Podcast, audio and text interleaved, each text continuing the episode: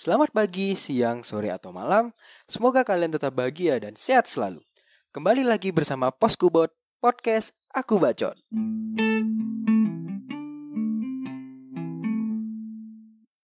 Halo Sobat Poskubot, selamat datang kembali di Poskubot Podcast Aku Bacot yang selalu menghadirkan cerita-cerita menarik di kehidupan kita di early 20s. Dan sesuai judul kita kali ini lagi pengen ngebahas soal dipaksa baik-baik aja. Nah, buat teman-teman di usia early 20s pasti udah nggak asing ya dengan hal ini. Dan sesuai dengan cover dan juga judul yang udah ditulis di podcast ini, gue sekarang lagi mengundang seorang wanita cantik yang akan menemani pembicaraan gue pada hari ini. So, mungkin untuk menghemat waktu kita langsung undang saja. Silahkan memperkenalkan diri. Hai semuanya, kenalin nama gue Via dan gue rasa sih as long as lu semua dengerin podcast ini, gue gak perlu jelasin baik-baik lah sama diri gue. Karena makin kita dengerin, makin kita mengenal satu sama lain. Alright, ya benar kata Via, makin kita deep into someone, kita bakal selalu mengenal atau lebih mengenal orang itu. So, ya gimana Vi? Uh, kita udah dua minggu ya, udah nggak ketemu gitu. Terakhir kita farewell lah di Bandung sama teman-teman yang lain sih. Dan itu touch my heart banget sih sebenarnya. oh. Tapi gimana kabar lo sekarang setelah dua minggu berpisah? Masih dua minggu sih sebenarnya, cuman ya. Ya gak apa-apa ya. Tapi dua minggu aja gue juga udah kangen sih ya, nyerocosnya lo yang ngomongin soal apa itu ya sebut gak ya di sini? Jangan Gak dong, ya? jangan dong. Oke, baik-baik aja sih ya. Alhamdulillah sehat. Lu gimana di perantauan? Sebenarnya aman sih, Vi. Alhamdulillah. Uh, karena emang uh, gue udah beradaptasi di sini. Tapi cuman emang gue tuh orangnya adalah orang yang take more time buat beradaptasi di lingkungan. Jadi kayak uh, gue pasti butuh waktu lebih lama buat beradaptasi. Terutama buat minggu-minggu pertama gue di sini ya uh, itu agak ada struggle-nya lah. Cuman sekarang udah along the way, udah jalan, udah nyaman dengan lingkungan kantor, nyaman dengan lingkungan sekitar ya ya gue nyaman-nyaman aja sih di sini. Dan ya namanya kehidupan dari twenties lah kita juga harus berjuang lah ya. Let's say uh, kita harus mulai beradaptasi dengan dunia baru, realita baru dan juga uh, di early twenties nih kehidupan ini bakal makin rumit gitu. Kayak banyak hal-hal yang sebenarnya menjadi beban pikiran. Kayak misal karir terus drama pertemanan juga pasti bakal makin rumit terus juga yang terakhir hubungan itu akan lebih kompleks rasanya. Nah kalau lu sendiri Vi dari yang gue sebutin tadi apa sih uh, yang pernah lu alamin baru-baru ini dari ketiga hal tersebut dari tiga hal itu gue rasa yang sekarang lagi kerasa kenceng-kencengnya sih jelas di bagian karir ya yang mencakup achievement juga gak cuma soal masalah karir tapi lebih besarnya lingkupnya achievement pribadi. Soalnya kan ya not gonna juga di usia sekarang kita emang masuk dunia kerja dan itu juga peralihan di mana kita yang tadinya mahasiswa yang masih belajar, yang masih tanggungan orang lain, jadi jadi harus belajar di kaki sendiri dan gue rasa ini pun juga apa ya rasa rasanya kayak lu bakal banyak banding-bandingin lah diri lu sendiri sama orang lain dan gue rasa ini yang ngebuat tekanan sih di awal-awal 20-an ini. Dari lu sendiri? Uh, sama sih uh, karena memang kita itu apa ya, aku ngerasa kayak makin bertambah usia, tuntutan tentang karir ini emang makin berat ya. Mulai dari lu harus punya kerja. Nanti setelah lu punya kerja, lu dituntut buat punya ini, punya itu, punya itu. Dan menurut gua karir ini adalah hal yang ya lumayan berat lah terutama kita dari masa peralihan bener kata lu kita yang awalnya belajar awalnya cuman uh, ke kampus pulang nongkrong sekarang kita harus mikirin gimana ke depannya kita. Kita harus mikirin peluang apa yang bisa kita dapat untuk sekarang buat nantinya bisa. Ya setidaknya kita lulus tuh nggak nganggur. Itu emang berat sih. Cuman uh, dari ketiga itu yang gue sebutin tadi kayak drama pertemanan hubungan sama karir. Emang karir tuh se apa ya let's say sefaktab apa menurut lu sekarang gitu? Gue lagi ngerasain banget sama yang namanya nyari karir tuh sulit banget. Ibaratnya apa ya itu bener-bener capek banget. Lu harus ke sana kemari nyari kerja segala macam itu bener-bener tiring banget. Pressure-nya bener-bener kerasa banget. Pun ibaratnya gue masih yang di level kayak gini aja nyari kerjaan tuh bener-bener nguras energi banget. Ngurus energi nggak cuma energi fisik energi pikiran segala macam itu benar-benar kerasa. Karena itu nggak mudah gitu ternyata. Turns out itu sama sekali nggak mudah. Itu jauh banget dari kata mudah gitu ya berarti lu ditolak berkali-kali lu bahkan ditolak dari sebelum lu ngelamar gitu ibaratnya kayak lu belum menunjukkan diri lu aja tuh lu tuh udah bisa lu itu ditolak gitu loh. Dan di mana lu bakal ngerasain kalau memperbaiki diri lu nggak cukup lu juga butuh keberuntungan gitu. Lu juga butuh tenaga lain lu butuh suatu hal lain yang di mana kadang lu bakal ngerasa kayak loh emang gue seenggak deserve itu ya buat dapet ini. Emang gue seenggak layak itu ya. Emang gue kurangnya apa ya segala macam padahal itu tuh nggak ngaruh sebenarnya. Ngaruh sih iya cuman kayak itu sepersebagian yang di, yang dibikin pikiran lo tuh jadi gede banget.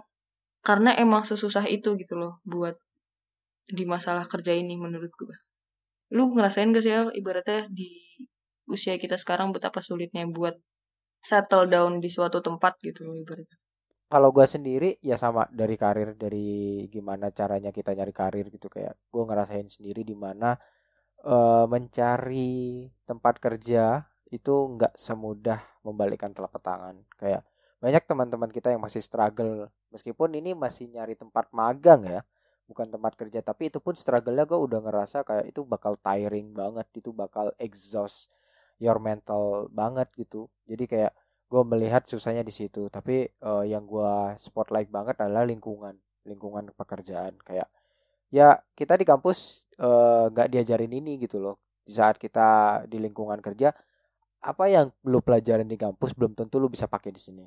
Kayak let's say uh, di lingkungan ini kalau lu beruntung lu akan dapat lingkungan yang suportif. Tapi kalau enggak lu bakal dapat lingkungan yang saling sikut gitu. Kayak uh, teman oke okay, lu satu kampus sama dia tapi setelah di kantor lu ya nggak punya siapa-siapa gitu. Lu cuma bisa ngandelin diri sendiri belum lagi lu disikut sana sini. Akhirnya ya yang itu tiring juga menurut gua karena gua juga merasakan ya e, gimana pressernya gimana kita harus setidaknya dalam tanda kutip nyari muka susahnya itu. Apalagi ada lu punya teman kantor atau lu teman satu divisi yang emang e, orangnya tuh selalu ingin menang gitu loh. Selalu ingin menang tapi dengan cara yang ya let's say dengan menjilat dengan menjatuhkan orang lain itu lebih tiring menurut gue gitu. Kayak itu hal yang bikin gue capek banget. Itu yang bikin ngedrain gue apa ya ngedrain gue banget gitu. Jadi hal yang tersulit itu tetap karir. Tapi gini sih uh, let's say karir ya untuk saat ini. Tapi setelah karir masalah apa sih yang menurut lo juga punya concern yang harus dipikirin dan juga berat gitu selain karir ini masalah lain selain karir. Kalau menurut gue sih ya, entah mungkin gue tipe orang yang kalau seandainya emang ada satu masalah, gue kadang susah buat teralihkan gitu ibaratnya. Jadi mungkin lebih ke gue udah punya masalah satu yang besar, gue gak punya waktu buat mikirin masalah yang lain. Jadi ya masalah yang lain gue anggap baik-baik aja. Gue anggap semua masalah lain fine-fine aja. Uh, ngomongin soal baik-baik aja ya, ya kita tahu kehidupan kita tuh lebih rumit lagi. Kita udah early 20s tuh menurut gua adalah pintu gerbang menuju ke faktapan hidup sih. Menurut gua ya. Soalnya apa ya early 20s tuh more like kita tuh udah di gerbang kehidupan nyata gitu. Kalau kalau lu masih umur di bawah early 20s menurut gua itu umur-umur masih yang lu masih asik sendiri, lu masih memikirkan apa kata orang, lu masih nyari apa yang namanya itu ketenaran. Dalam hubungan juga lu masih tipe orang yang nyari pacar yang cakep aja yang penting cakep. Kalau sekarang kan udah banyak yang kita pikirin kayak kita udah mulai memikirkan hal-hal yang udah banyak gitu udah hal-hal yang udah berat gitu. Nah dan ngomongin lagi soal early twenties lu ngerasa gak sih kalau kita tuh sekarang harus terlihat baik-baik aja gitu? Kayak misal ya lu lagi fakta sebenarnya cuman orang-orang tuh nggak peduli gitu. Jadi kayak mau lu gimana pun orang-orang tuh nggak peduli. Kalaupun ada orang yang nanyain lu kenapa itu cuman buat kepo aja gitu. Buat misal lu punya masalah orang lain nanya lu masalahnya apa paling masalah yang lu ceritain tuh cuman bisa jadi bahan gibah mereka. Mereka nggak benar-benar peduli gitu mereka cuman kepo. Nah kalau lu sendiri lu sekarang lagi mengalami atau pernah ngalamin posisi di mana lu harus bersikap seolah-olah lu fine fine aja meskipun lu ya broken inside gitu? Pasti sih mau gimana pun sadar gak sadar pun kita pasti akan menunjukkan bahwa kita tuh baik-baik aja. Karena apa pun itu gitu ibaratnya kalau dari gue pribadi ya. Make yourself look okay itu bisa jadi dua hal. Yang pertama helping helping myself juga buat emang beneran buat be okay gitu loh. Ibaratnya kalaupun seandainya gue tipe orang kalau seandainya emang gue lagi nggak baik-baik aja gue harus nepis pikiran itu gitu kalau seandainya gue ngerasa dia nggak beres pas gue pasti bakal lupa. Gue langsung bilang yang kayak enggak itu bukan masalah itu bukan problem. Gue nggak tahu itu hal baik atau hal buruk tapi memaksa diri buat baik-baik aja salah satunya adalah jadi cara gue menyelesaikan masalah gitu. Terus sama yang kedua adalah kalau kalau lagi nggak baik-baik aja dan ada banyak teman yang peduli sama lo dan sebagainya itu emang menyenangkan banget gitu loh salah satu hal yang menenangkan lah ibaratnya untuk melihat orang-orang yang lu sayang itu peduli sama lu orang-orang itu checking up on you itu it's a very good thing gitu loh. Somehow itu helping you to heal eventually but at some point in the end of the day lu tetap bakal sendiri.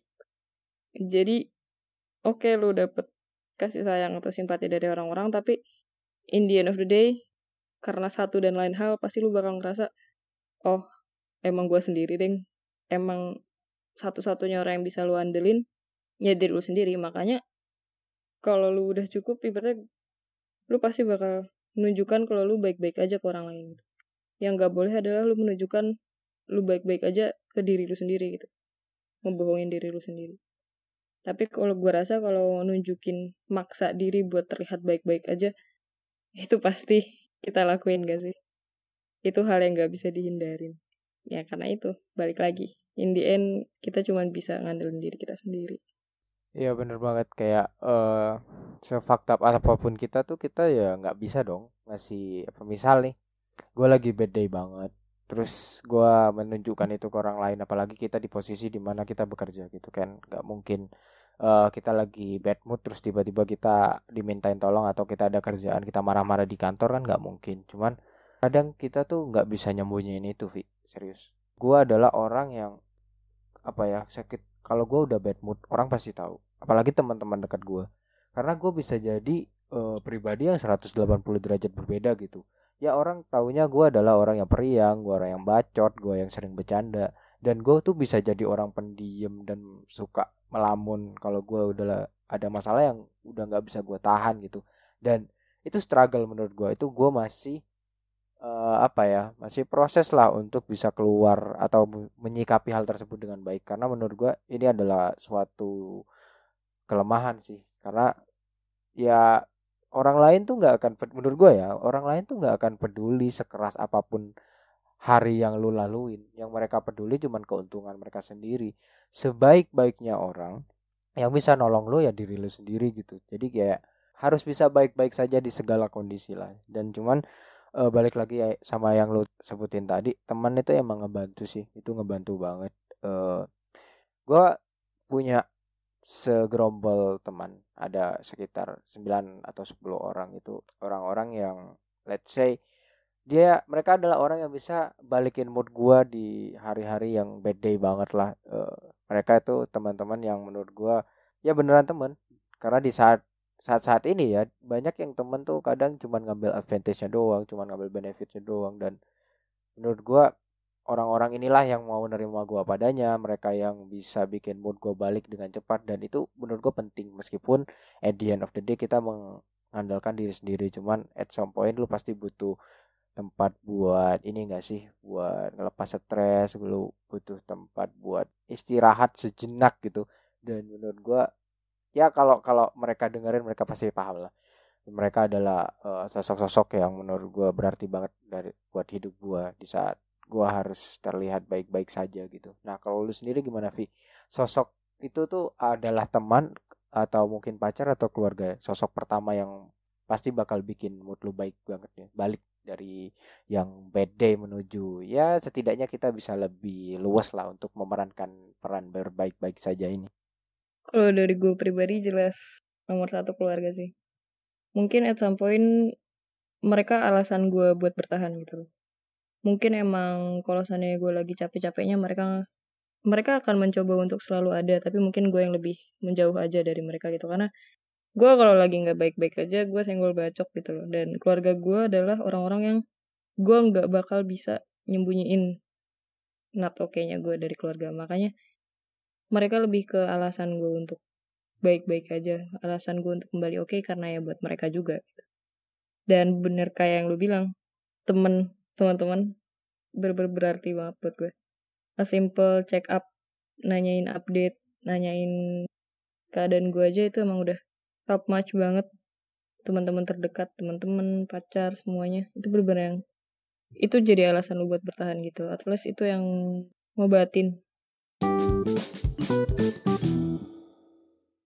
tapi kalau seandainya kita kan harus dipaksa baik-baik aja nih ya kalau dari lu sendiri ada nggak sih orang-orang yang lu buat maksa diri lu buat baik-baik aja pun gak berlaku ke mereka karena mereka pasti tahu lu nggak baik-baik aja.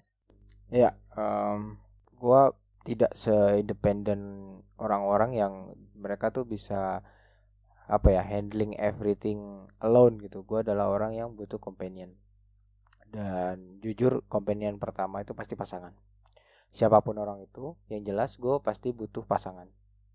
Nggak melulu soal orang yang harus mengerti nggak. Yang penting pasangan gue ya gue anggap companion. Jadi uh, mereka itu adalah orang pertama yang pasti paham. Gue nggak baik-baik aja sama nggak. Karena gue pasti nggak bisa nyembunyiin atau gue bersikap pura-pura baik aja di depan orang yang dekat banget sama gue. Karena emang uh, eh, gue tuh lebih terbiasa istilahnya berpura-pura baik-baik saja tuh ke orang yang nggak gue kenal gitu justru kalau gue berat rasanya kalau gue uh, pura-pura fine aja di saat uh, ada orang yang udah tahu semua rahasia gua, udah tahu gua orangnya seperti apa, udah tahu uh, gua itu bajingannya seperti apa gitu. Susah menurut gua. Karena memang apa ya, Vi? Gua tuh nggak pengen menyembunyikan sesuatu ke orang-orang yang udah dekat sama gua. Karena gua rasa semua itu mau sakit nyakitin atau enggak, mau nyenengin atau enggak, kejujuran tuh tetap ya hal yang utama gitu. Kayak nggak bisa lu nyembunyiin hal-hal yang nggak baik-baik aja ke companion lu itu itu percuma menurut gue karena apa ya karena itu tadi mungkin ya gue tuh orang yang butuh companion gue nggak bisa balikin mood gue sendiri gue kadang nggak bisa ngelakuin sesuatu sendiri gue pasti butuh satu sosok yang ya setidaknya kalau lu nggak bisa bantu gue lu harus nemenin gue bisa nemenin gue gitu sih kalau gue kayak ya mungkin orang-orang bakal bilang lu bisa lah healing sendiri bisa lah lu uh, jalan-jalan sendiri nikmatin kesendirian lu. Kalau gue nggak bisa. Healing gue adalah bersama orang. Kalau gue minimal ya sama companion gue tadi hub pasangan. Kalaupun enggak ya healing gue lah dengan ngobrol gitu. Itu yang bisa bikin gue bisa apa ya bisa mengobati lah ketidaknyamanan gue pada hari itu atau ke bad gue gitu. Dan orang yang paling nggak bisa gue bohongin ya pasti pasangan sih kalau gue kalau orang tua justru gue adalah orang yang bisa banget buat pura-pura baik-baik aja. Karena gue kan merantau Vi kalau gue nggak baik-baik aja mereka pasti khawatir. Gue nggak mau orang tua gue khawatir karena mereka udah capek nyari uang buat gue. Mereka pasti udah berjuang mati-matian buat nafkahin gue lah istilahnya dan gue nggak mau mereka masih ngemikirin gue yang nggak baik-baik aja kalau gue sih gitu Vi dan ya Vi, uh, ngomongin soal berpura-pura baik-baik aja. Fake orang-orang tuh penting atau perlu nggak sih? Tapi kayaknya sebelum lanjut, kita dengerin yang lewat berikut ini. Oke, terima kasih teman-teman yang udah dengerin hal tersebut. Mari kita lanjut. Fake orang-orang menurut gue itu dibanding fake mungkin lebih ke arah kontrol kali ya. Kontrol emosi. Karena mungkin fake emang konotasinya kayak jelek gitu kayak lu berbohong segala macam. Tapi ampun itu juga dibutuhkan gitu loh. Dalam beberapa hal dan beberapa titik dalam beberapa waktu lu butuh fake itu. Lu butuh kepalsuan itu tuh lu butuh. Dan masalahnya gue kadang gue bisa kalau gue nggak suka sama orang pasti kelihatan di muka gue kalau gue gak suka sama orang pasti langsung kelihatan di gerak gerik gue makanya gue kayak ini kekurangan. Gue nggak akan bisa berkeliaran di dunia sana di luar dunia luar sana di dunia 20-an ini dengan masang muka gue nggak suka sama lu itu gue gak akan bisa. Bisa abis gue nanti di sana. Makanya mungkin ini satu hal yang perlu gue working on it ya. Untuk memperbaiki muka gue gitu gue ikut organisasi di kuliah ini. Dan di sinilah salah satu tempat di mana gue akhirnya belajar meningkatkan skill fake gue bukan fake apa ya? Yaitu tuntutan tuntutan di mana lu harus emang membina hubungan yang baik dengan semua orang. Mau itu orang yang nyebelin mau itu orangnya kurang ajar mau itu orang yang gak tahu diri ataupun orang yang punya masalah dengan lu di hal di luar keprofesionalan tapi kalau udah masuk ke dunia kerja ataupun dunia organisasi ataupun ya dunia profesional itu semua harus di reset gitu loh. Lu kerja ya lu kerja. Apa pun masalahnya lu harus terlihat fine lu harus lihat hubungan lu baik-baik aja. Ya itu harus fake. Mungkin itu sih yang buat gue kayak di perfectan ini. Gue gue masih trying my best to be good at it lah. Lu gimana? Uh, soal perfectan ini ya mungkin gue disclaimer dulu mungkin buat teman-teman yang udah dengerin episode yang kemarin soal Gemini meresahkan gue juga jelasin di situ di mana gue adalah orang yang suka ngomong suka ngobrol dan let's say uh, skill komunikasi gue termasuk dalam golongan di atas rata-rata orang pada umumnya. Dan uh, apa ya ini mungkin udah bawaan dari lahir ya gue tuh bisa uh, bersikap seolah-olah gue tuh orang yang mereka inginkan. Misal gue lagi ngomong sama si A. Si A tuh pengen atau suka sama orang yang pintar ngomong pintar ngelucu gue bisa jadi sosok itu. Sedangkan setelah gue ngomong sama si A gue ngomong sama si B. Si B tuh pengennya orang teman ngobrol yang bisa bersikap dewasa terus juga bisa berpikir kritis. Gue bisa jadi orang itu. Jadi uh, soal ngefake sih menurut gue situasional ya. Karena kita nggak bisa menurut gue di umur sekarang kita nggak bisa bersikap apa adanya untuk semua orang ada orang yang bisa mentoleransi kita ada yang enggak. Uh, dan gue tuh kadang udah bisa ngeliat orang itu gitu. Jadi kalau emang orang ini gue rasa tidak akan bisa mentolerir apa yang akan gue omongin atau sikap gue aslinya gue bakal memilih untuk ke fake.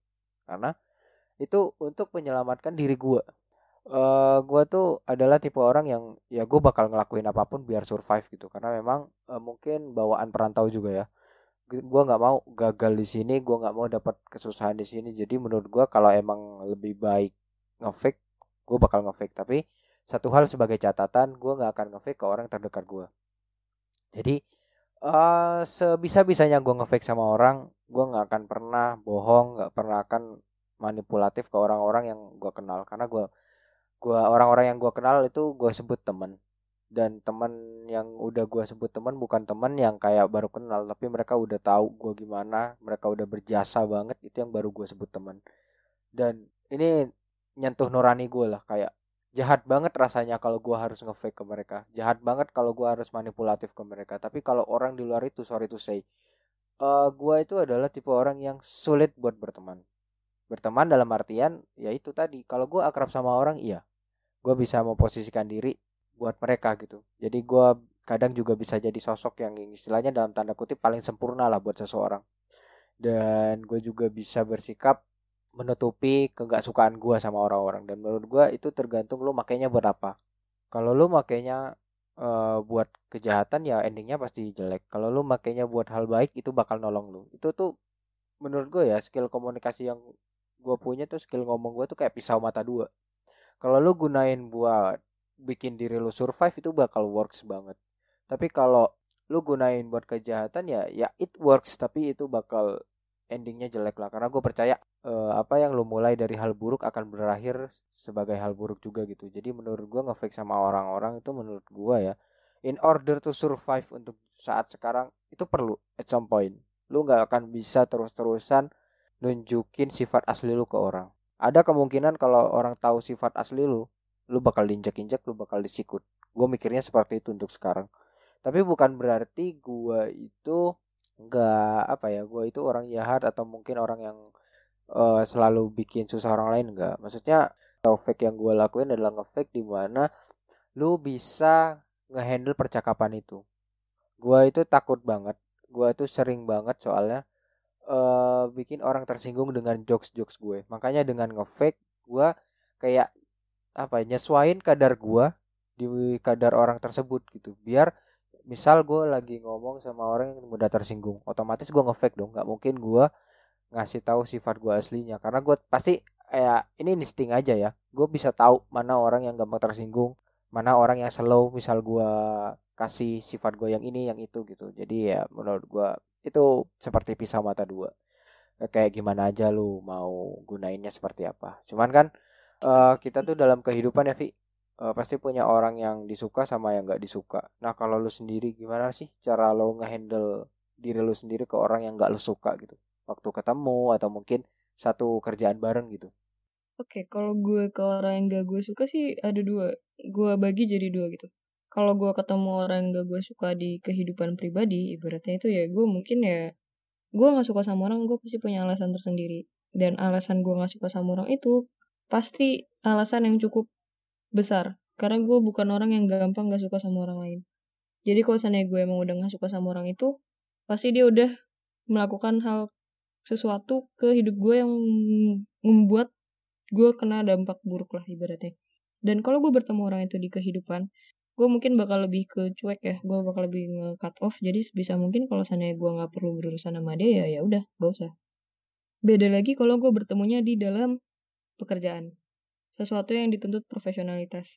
Itu gue ya gue bermanner dong jelas. Jadi walaupun gue nggak suka sama lo, tapi gue ketemu lo di kerjaan ya oke okay, gak masalah. Gue bakal kerja gue bakal tidak akan mengurangi performa gue untuk berkomunikasi sama lo untuk berkoordinasi sama lo. Gue gak akan mengurangi itu. Ya karena kita emang harus bekerja bersama karena kita men harus mencapai tujuan yang sama. Itu jelas. Jadi ya kayak yang lo bilang fake itu situasional. Dan fake itu kalau awalnya baik pasti berakhir baik. Dan di sini kita bekerja untuk mencapai tujuan yang sama. Tujuan itu baik dan gue yakin itu juga berakhir baik gitu. Ibaratnya fake-nya bukan karena gue fake pengen mengambil keuntungan dari lu enggak. Tapi kayak ya kita di sini sama-sama paham lah. Kita di sini sini sama sama-sama mau ngapain sama-sama mau achieve apa ya udah. Tapi kalau ya itu balik lagi. Kalau ketemunya di kehidupan kehidupan pribadi ya gak usah buat apa. Tapi kalau emang buat profesionalitas pasti gue telan segak suka apa pun itu gue peluk. Kalau tapi udah mencakup profesionalitas pasti gue telan. Dari lu udah pernah dapet study case kayak gitu? Uh, eh, gue sedang mengalami dua hal Vi. Yang pertama di masa lampau ya gue pernah atau sering dapat kerjaan sama orang yang gak gue suka lah. Dan itu gue enam bulan bersama mereka. Gue harus bekerja untuk achieve satu goal. Ya menurut gue bekerja dengan orang yang gak kita suka pertama itu capek capek. Gue nggak bisa memungkiri itu pasti capek. Kedua iya orang kita kerja dengan orang yang nggak kita suka itu bakal bikin kita mikir kayak kayaknya menjadi terlalu baik itu tidak selamanya baik gitu. Karena kadang ya gue ngerasanya orang uh, kalau udah kita baikin sekali mereka akan terus-terusan minta dibaikin gitu. Dan bakal manfaatin. Dan menurut gue gue tuh gak tahu ya. Gue tuh ketiban sial atau apa. Gue selalu mendapatkan orang-orang yang gak suka sama gue. Gue tahu itu. Dan satu tim sama gue dan yang terjadi lah capek. Di saat lo harus nge-maintain lo harus nge-fake demi kerjaan terus belum lagi kalau mereka berulah. Itu bakal capek banget gitu. Kayak ya yang gue alamin adalah capek pertama. Yang kedua ya itu bakal bikin lo belajar kalau jadi orang baik tuh nggak selamanya baik. Dan yang ketiga itu akan melatih cara lo buat nyikapi hidup. Karena gue ngerasa dari hal-hal yang gue temuin kemarin ya gue ngerasa kayak ya lu bakal selalu bertemu sama orang-orang yang nggak lu suka gitu mau nggak mau. Dan lu bakal dilatih untuk bisa ngehandle itu gitu. Karena ya apalagi ini soal kerjaan ya. Orang kita kan namanya kerja kita kerja itu buat nuntasin suatu goal. Dan orang yang nunggu kita beresin goal itu nggak bakalan peduli apa yang kita alamin. Mau kita day mau kita berantem sama teman kerja kita. Kan yang mereka peduliin kan itu beres atau enggak? Itu yang gua rasa kayak yang waktu gua alamin kemarin gua bekerja dengan orang yang gua gua suka ya capeknya dua kali lah capeknya double. Tapi di saat lu bisa ngeberesin itu dan bisa istilahnya membereskan itu dengan sempurna lu akan bangga sama diri lu sendiri. Karena nggak mudah untuk bekerja dengan orang yang nggak kita suka. Apalagi kita tahu orang itu juga nggak suka ke kita. Itu akan bikin kita bangga sih kayak ya lu survive di kondisi setoksik itu berarti lu kuat gitu. Jadi ya menurut gua itu termasuk self achievement gua jadi buat buat teman-teman yang ngerti pasti ngerti lah arahnya nih ke mana. Itu juga termasuk self achievement buat gue bisa menuntaskan pekerjaan di mana gue bekerja dengan orang yang gak gue suka dan orang yang gak gue suka tuh juga gak suka dengan gue dan bisa beresin itu dengan baik menurut gue itu adalah sebuah self achievement nah itu yang pertama. Yang kedua yang lagi gue alamin sebenarnya uh, gue tuh bukan gak suka sih lebih ke kurang serak aja sama cara dia bekerja gitu karena uh, cara dia bekerja tuh merugikan orang lain gitu. Maksudnya kalau lu mau kerja ya silahkan kerja dengan pace lu sendiri, dengan cara lu sendiri tanpa merugikan orang lain gitu. Lu kalau kerjanya sekiranya bikin orang lain mati itu gue nggak suka. Nah, eh, yang gue alami sekarang itu, ini pertama kalinya gue ngerasa kayak kayaknya gue nge-cut off orang dan ngejahatin orang tuh sometimes ada baiknya juga. Meskipun mau di Alkitab mau di Al-Quran atau di mana pun di agama mana pun yang kita anut atau kita secara teori itu nggak boleh sekalipun berbuat jahat tapi menurut gue ya dunia tuh nggak selamanya putih. Pasti ada baik di kejahatan ada kejahatan dalam kebaikan.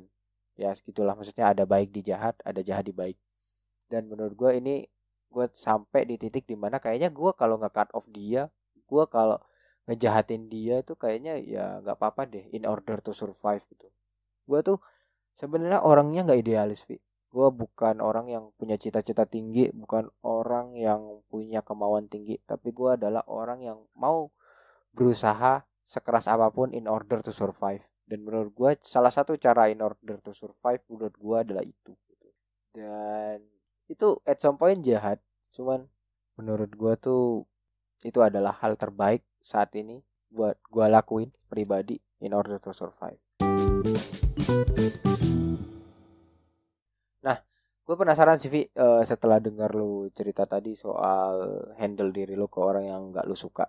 Kalau lu disuruh milih lu lebih milih jadi lu yang apa adanya tapi lu bakal ada struggle sama orang-orang atau lu sedikit menadjust rasa nggak suka lo sama orang in order to survive. Entah di kampus atau di kantor gitu.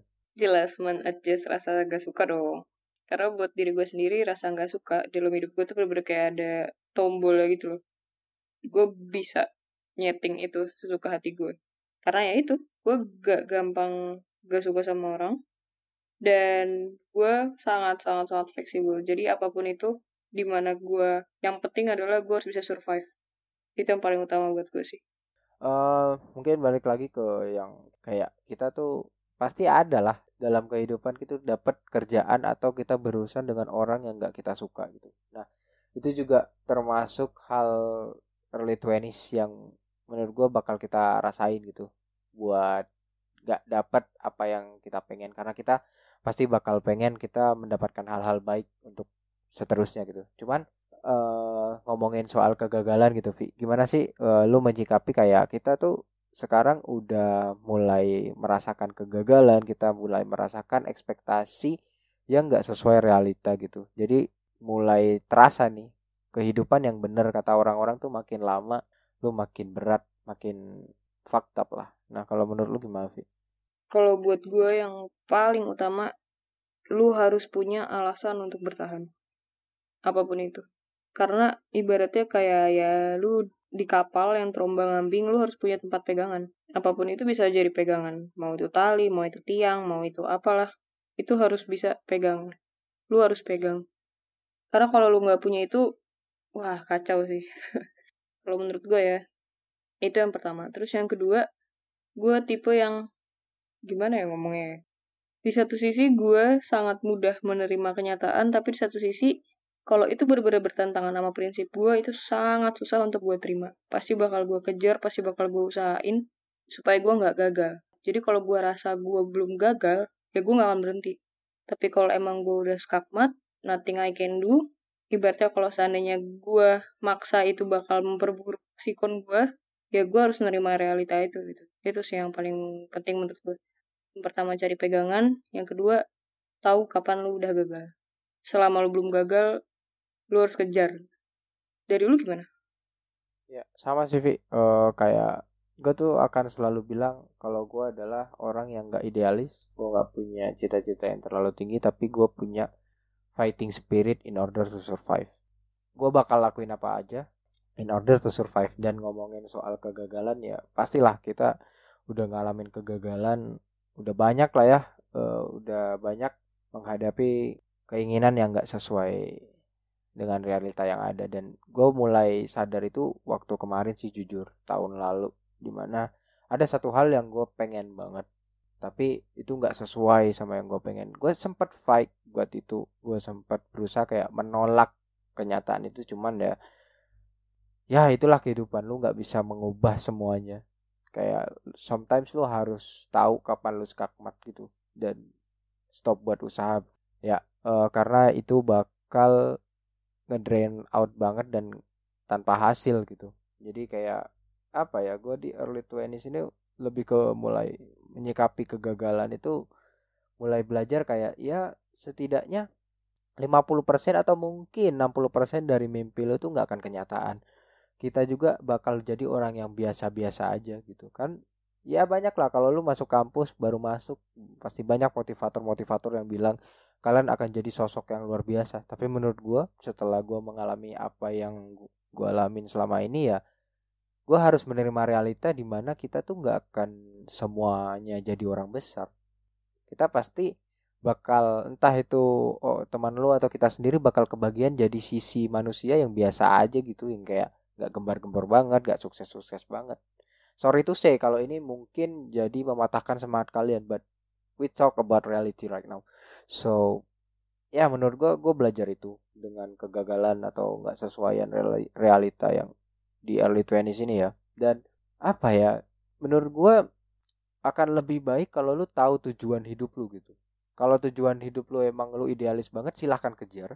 Tapi jangan lupa lu harus tahu kapan saatnya berhenti ada hal yang makin lu lakuin itu bakal sia-sia gitu.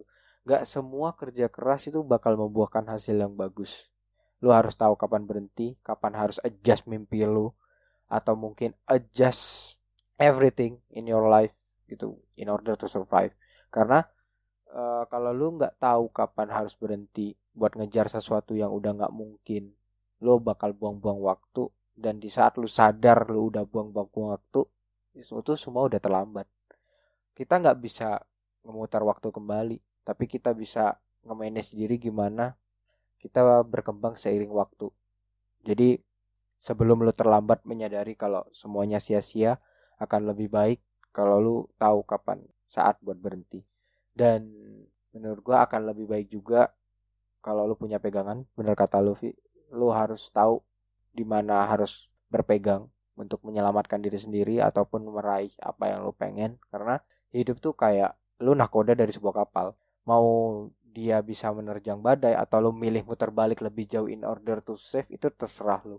Nggak ada standar di mana lu harus bisa begini lu harus bisa begitu enggak karena keinginan tuh nggak akan sesuai dengan realita. Kalaupun semua keinginan lu sesuai dengan realita yang ada, pasti ada satu dua hal yang itu nggak sesuai sama yang lu pengen dan apa ya lo ngerasa nggak sih Vi kita tuh makin dewasa makin ya terutama di early 20s yang ini menurut gua pintu kedewasaan tuh di saat early 20s bukan yang 18 tahun yang apalagi sweet 17 menurut gua belum.